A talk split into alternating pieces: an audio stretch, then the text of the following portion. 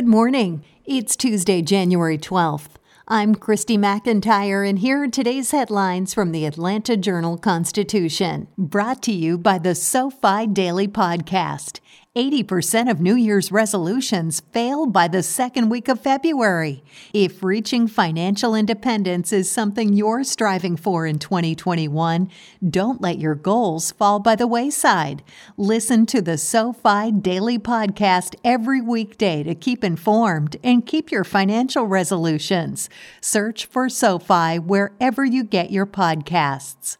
Our top story the state on Monday officially opened vaccine eligibility to a huge new slice of Georgians, those 65 and older, and launched a vaccination locator website touted last week as a new and critical tool. But the Georgia Department of Public Health website led to busy phone numbers, wrong numbers, and crashed web forms, and the deluge of people caught in the maze did not know where to turn. At least update the recording or the website. Let us know the numbers down. You're working on it, pleaded Jana McNerney of Dahlonega, who has lost friends to COVID 19. The state's vaccination locator tool listed possible vaccination sites and their phone numbers but didn't say how many doses each site has. Clicking through to a site rarely links to an online registration tool. It does link to an online registration form for Cobb and Douglas Public Health, but it crashed. County officials said it wasn't ready to launch yet. In politics, the cloud of the pandemic and the fear of violence hovered over the Georgia Capitol on Monday as lawmakers returned to Atlanta to begin the 2021 legislative session. House Speaker David Ralston, a Blue Ridge Republican, compared the current environment to previous eras of American turmoil, including two world wars, the Civil Rights Movement, the Vietnam War, and the September 11, 2001 terrorist attack. We begin this session in another period of state and national upheaval, the Speaker said, citing the pandemic and last summer's police shootings that served as tragic and brutal reminders that the fight for equality and justice is not over.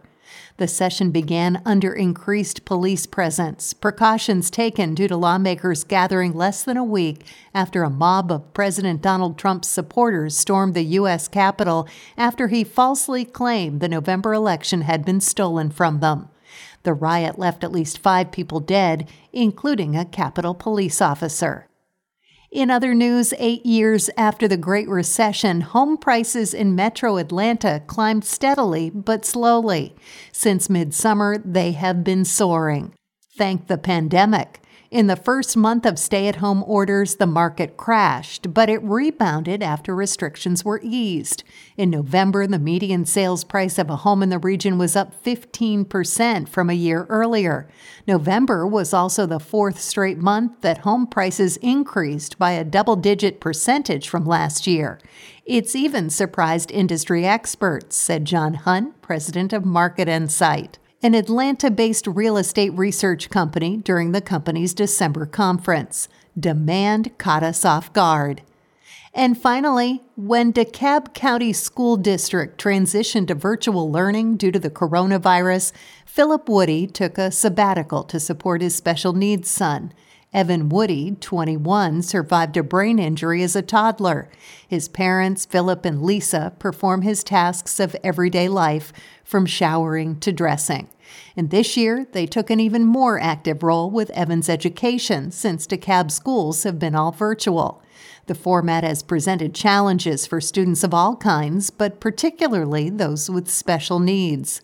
Everybody needs socialization, typical kids as well. But with the special needs community, that's how they learn social skills, he said. That's how they learn everything, Lisa Woody added. Georgia's school districts are legally obligated to provide the students individualized education plans that are tailored to their needs.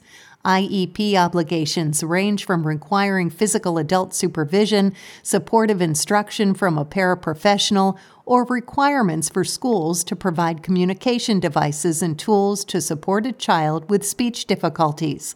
All of those services are more difficult in a virtual environment.